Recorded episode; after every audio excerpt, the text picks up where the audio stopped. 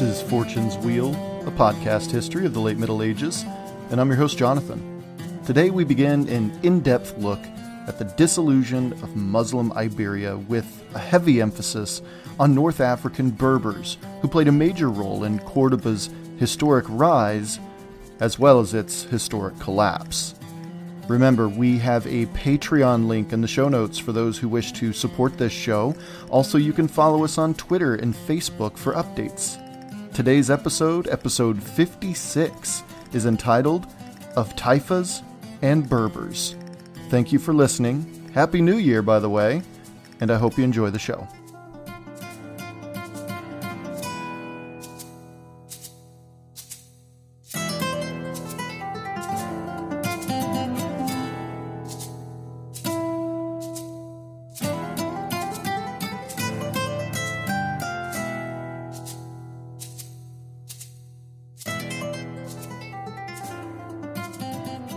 Some estimates put it at 30, some at 50, some more, some less. In reality, there isn't a soul who can firmly pin down exactly how many Taifa states were created from the collapse of the Cordoba Caliphate. As soon as one minor warlord would raid a nearby village and claim a few square kilometers as the beginning of his new caliphate, another would raid one of that guy's territories, take a farm or two or five, and pushed the first guy's new Taifa into utter ruin. Okay, so it wasn't quite that localized of a thing, but there were quite a few uh, different strongmen, for lack of a better term, who were vying for supremacy after the fall of Cordoba. As we learned on the last episode, there were a few city states who rose above the others, for sure. With Cordoba in the south central part of the Iberian Peninsula, Everyone else seemed to smell a free for all. Smaller warlords like the Taifas of Niebla, Santa Maria del Algarve, Arcos, Alpuente, Albarracin certainly dug in and made themselves known, but there were far larger taifas that they simply could not ignore. Consisting of most of modern day Portugal and some of western, excuse me, central western Spain was the taifa of Badajoz, Right smack in the middle of the peninsula was the giant Taifa of Toledo. But as big as it was geographically, it was under an equally massive amount of pressure, as its entire northern border was a vague no man's land between them and three other Christian kingdoms. Yikes. In the northeast, Zaragoza would establish itself and then spread southward over the 11th century for sure. Valencia along the eastern Iberian coast carved itself a nice chunk of land. And let's not forget about the Balearic Islands, including Ibiza and Majorca, were Muslim taifas in their own rights. Well, for a while anyway. Back on the mainland, around the southern half of Iberia, was where the action really was, as the massive scramble for Muslim dominance took place. Taifas like Malaga, Almeria, Murcia, and Algeciras all vied for their keep, but Granada and Seville really seemed to have been the most successful. Heck, at one point in the 11th century, Seville ruled Iberia like it was the, the Muslim version of Godwin's Wessex, from sea to shining sea, you know? These were the scattered pearls from which the necklace once, once very recently shone its brightest and now these pearls lay strewn across the landscape, each a little less glamorous without the splendor of its neighbors. And this may be me just being, you know, an American with my inclination towards federalism, but I find this both haunting as well as promising. The United States was founded on the dissolution of centralized power. Now, not entirely dissolved centralized power, but uh, a, a large chunk of central power uh, dissolved into the states. No one person or group really should rule, period. So, as magnificent as the Umayyad ruled Cordoba Caliphate was at its height, history says unequivocally that too much centralized power welcomes an unpleasant collapse at some point for some reason pushing down my initial response of shrugging my shoulders, smiling, and asking, Really? You really couldn't see that coming? I also look on it as something of, of beauty. Now, hear me out on this. I, I understand it was a very brutal time to be sure, and no, the people didn't revolt or or anything, and, and no one was leading some independent, freedom loving charge to create a government by the people, for the people, and all that. But from a cultural standpoint, hear me on this, please. Speaking from a cultural standpoint, there's something to say from such a collapse. Here in the States, like many other places, we have cultural differences from region to region. I mean, it's pretty much like that everywhere, right? Heck, oftentimes it's within the same region, you'll see some distinguishing characteristics. But if we imagine the US collapsing due to an unsustainably corrupt and top heavy center, you bet that states would naturally gravitate to those with whom they share many commonalities with. We too would be the scattered pearls of an otherwise magnificent society. And thus you see Iberia at its most vulnerable. These taifas, these, these scattered pearls of Cordoba, had new futures to forge, and if any individual taifa refused to forge its own future, then someone else would surely do it for them. By the 1030s and 1040s, Iberia was already looking very different than it had for up to three centuries. Islam still had still held huge swathes of territory, and it continued to flourish in minor ways culturally, architecturally, and well, you know, all the things. It's the Middle Ages, and Islam was still in its golden age. Arabic was still the chosen language across Muslim Iberia. The Maghreb in northern Africa uh, was also uh, largely Arabic. And as far as the east of, east of Cairo and even Baghdad, obviously, speaking Arabic. So there was that that continuous lineage, uh, that linguistic line, still tying the that entire southern Mediterranean area, area together. Arabic was just one of the many languages spoken in those areas, but it was without question the language of poetry and government and academia too. And if you were a Muslim, then it was obviously the language of your faith, of your religion.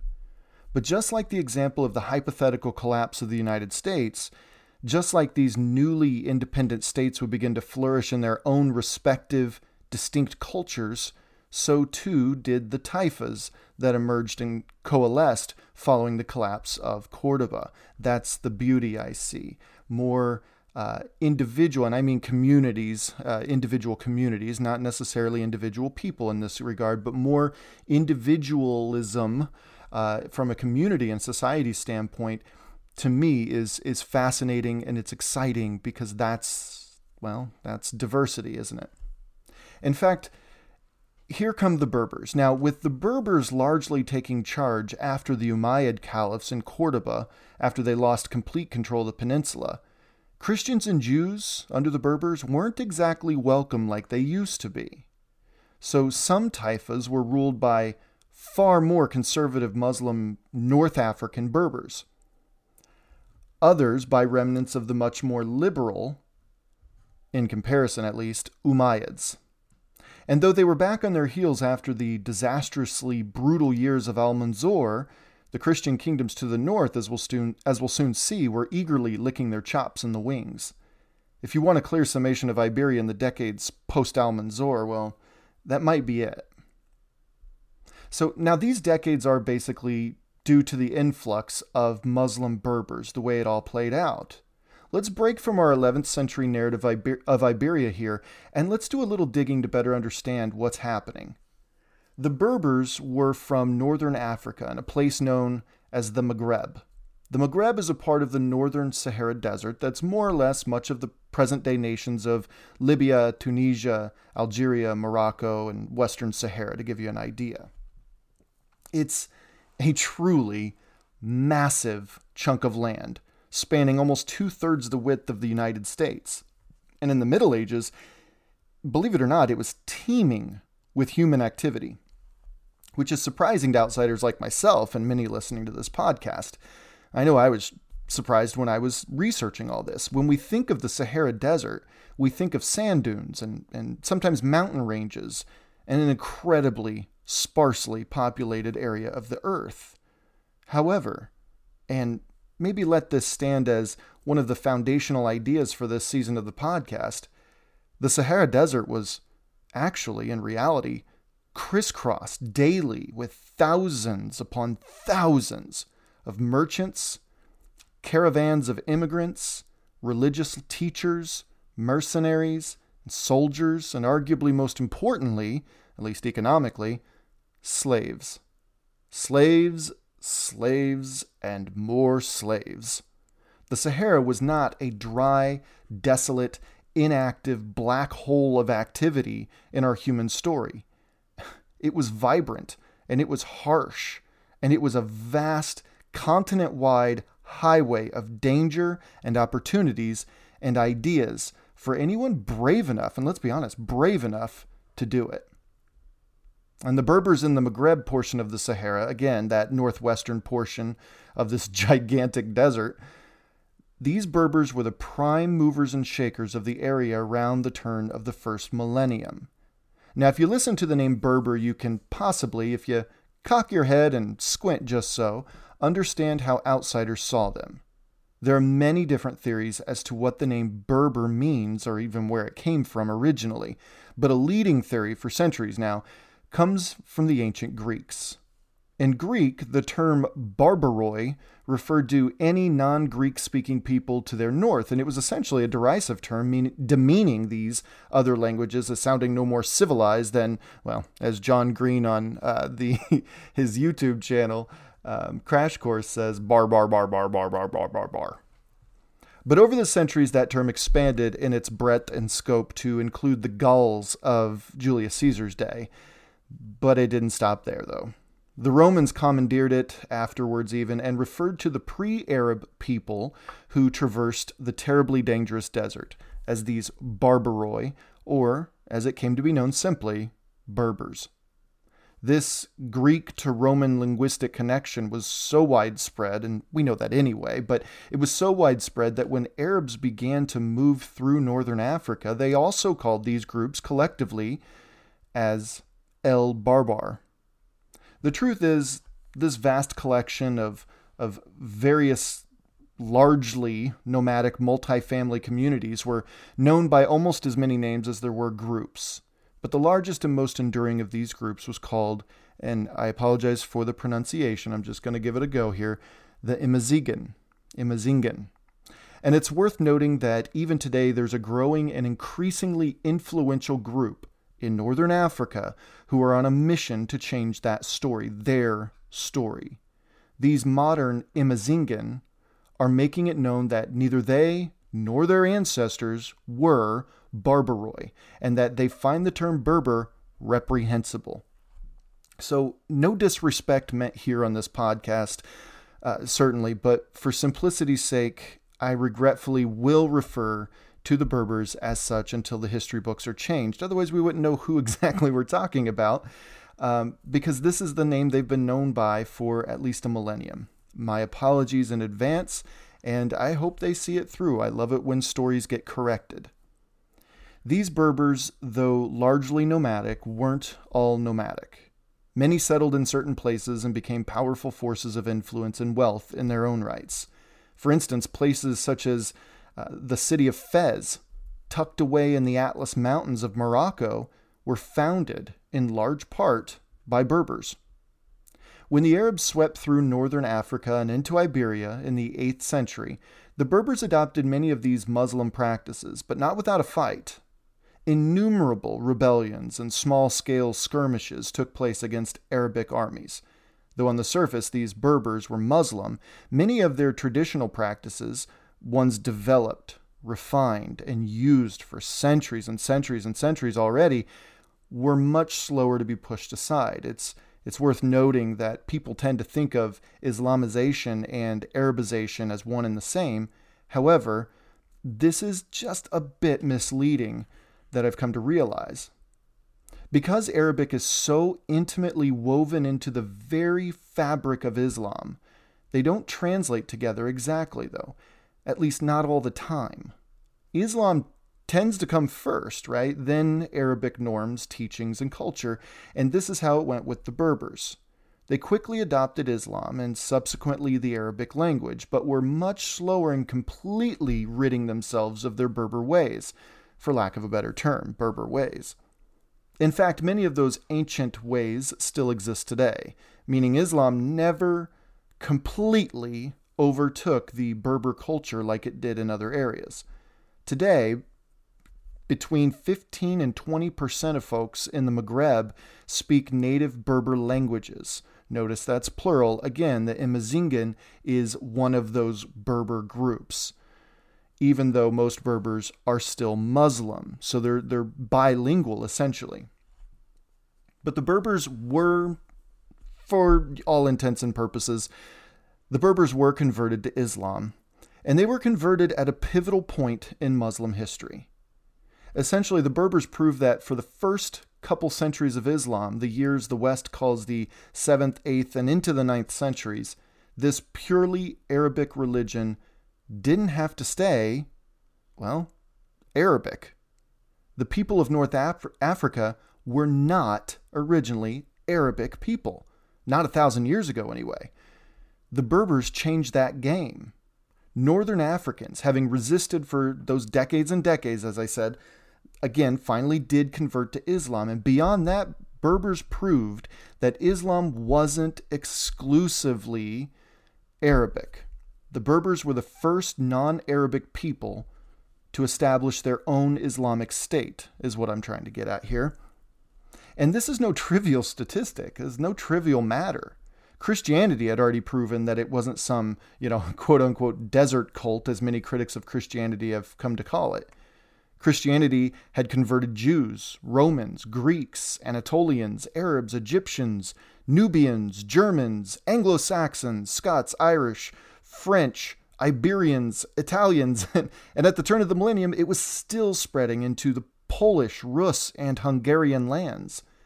Jews had set up communities from Jerusalem to Cordoba, from London to Aachen, from Paris to the Khazars in the Asian steppes but they never became, the Jews never became a real, solid presence outside of the Holy Land due to the waves of anti Semitic violence that overtook these areas for the last 2,000 years. Sadly, yes, all the way up to the present. Um, the most diabolical of them is also probably the most obvious to us today when National Socialists in Germany exterminated 6 million Jews just a short 80 years ago. But Berbers proved that Islam wasn't stopping in the Arabian Peninsula and up into modern day Iraq, where cultural Arabs lived, uh, predominantly anyway. No, Islam was no longer a strictly Arab religion, despite its deeply ingrained Arabic ways. As I said before, Islam had tried for a long time, roughly five decades or so, to slowly push into indigenous northern African communities. At the end of the 7th century, a Berber queen, for instance, named Dia, I hope I pronounced that right, decisively defeated Islamic troops in modern day Al- Algeria. Now, and this Dia lady, the best I can tell, she was she was a beast in her own right. I mean, she led armies into the field, is what I is as far as I can tell. So I think that's pretty uh, a neat outlier story. However, Dia and her army were eventually killed a few years later. This would go to be the first military victory in the Maghreb for the Arab Muslims. And at the beginning of the 7th century, Islam, having become a fully capable and terrifying military force at this point, attempted to sweep into Europe through Greece, but were time and again pushed back to the deserts by Byzantine forces. And we're going to see this over the next few centuries on this podcast. In the later Middle Ages, uh, Constantinople, the Byzantines, the Eastern Romans, whatever you want to call them, these people served as the buffer uh, voice, the buffer force between Europe and Muslim Middle East because Islam tried to get into Europe many, many times. But Muslims knew the key to the world was controlling the Mediterranean Sea. Read half a page of any history book at the time, and one can d- deduce that much.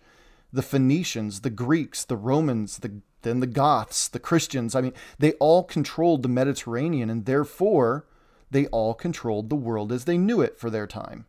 So, as Greece didn't seem to be budging, it was time to get back to northern Africa and the tribes of west of the west of Egypt.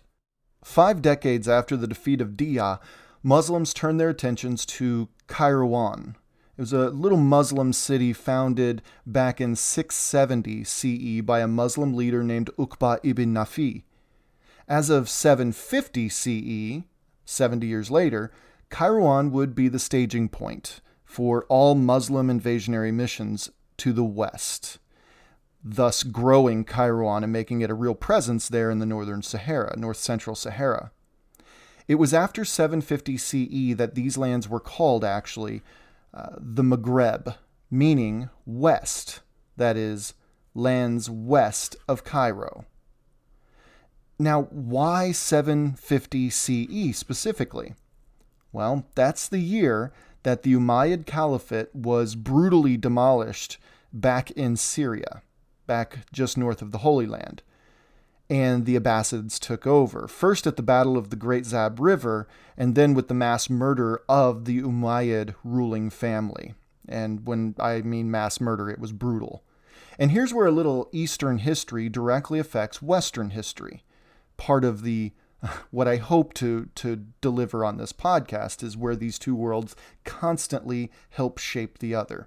This collapse saw one Umayyad Caliphate family member escape the massacre of his family and then secretly head west through some Muslim, some Berber, some Muslim Berber controlled territory in northern Iraq and into Iberia, where Berbers were already pushing through, where some Muslims were already there, in a place called Cordoba. And it was this Umayyad Caliphate member, the escapee, who then took over leadership of Cordoba and set up by his grandson, set up a city that would be ready for his grandson to then boldly claim as its own caliphate, that is the Cordoba Caliphate. But put a pin in that one just for a minute here. So instead of Umayyad led Muslim forces invading the Maghreb, it was now the much stricter and traditionalist Ab- uh, the Abbasids. But there was a bit of a no man's land between the Abbasids in the east and the Umayyads in the west, though. Just south of Cordoba, across the Strait of Gibraltar, was the Berber Muslim controlled Idrisids in modern day Morocco. And the east of them was the suzerainty of the Abbasids called simply Ifriqiya, which is worth pointing out that, as you can probably tell, uh, Ifriqiya was the name used by Romans for all of Africa and is also where we get the name Africa.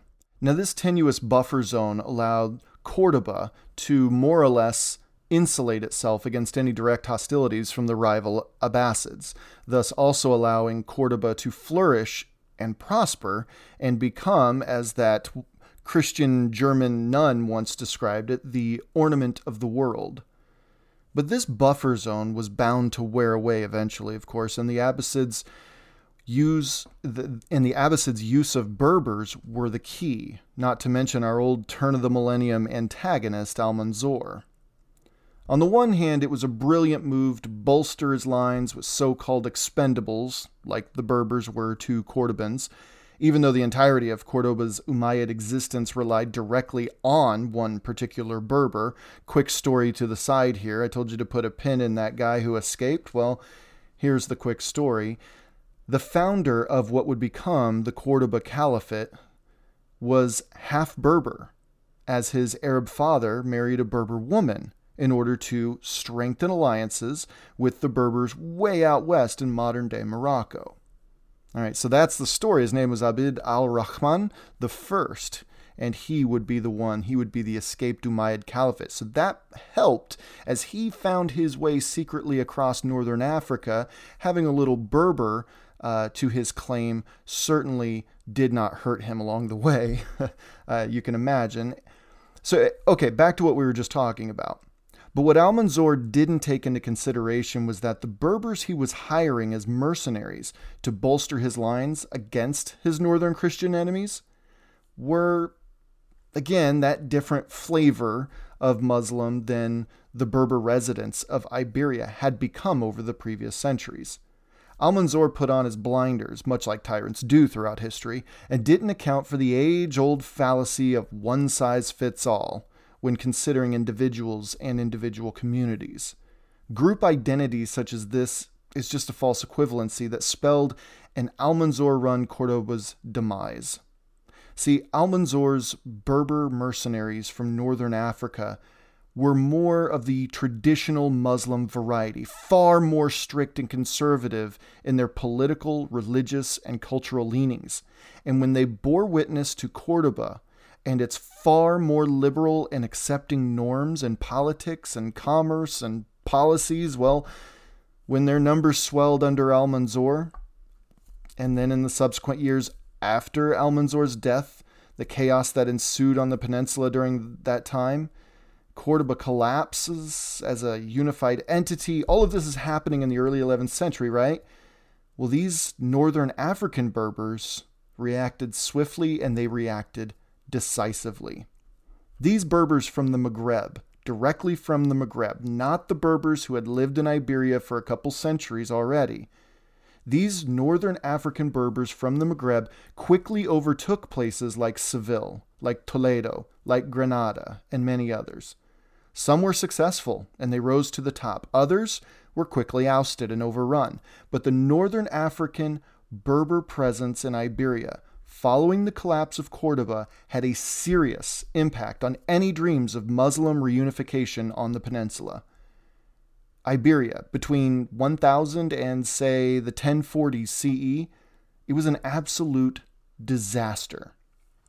Now, lives were lived, of course. Weddings took place, families expanded, and families lost their landholdings.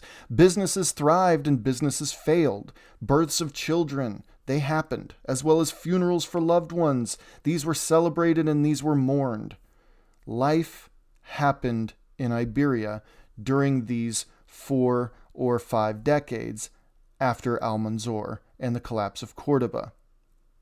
But any Muslim reunification was probably not in the cards during this time, and a lot of it was again due to the Berber presence from northern Africa directly. Again, they started as mercenaries, and then once Almanzor and his sons were done away with and the chaos ensued, they took over in the various parts of Iberia. And this is where we're going to leave today. I know this is kind of a weird, kind of talking at you sort of episode, um, but I hope there was a lot of information that we can then build upon as we go through uh, and, and kind of reconnect with the narrative of history going forward. And to think, with all this information, we haven't even really mentioned the Christian side of Iberia uh, at all on the podcast so far. So I can't wait to get into that. Thank you all for listening and supporting the show. If you enjoy this content and feel that others should too, then please head over to Apple Podcast, Podcast Addict, Google Podcast, Spotify, Anchor, or wherever you download your podcast and leave a five star review, please. Your reviews help to catapult podcasts to the front pages of podcast services.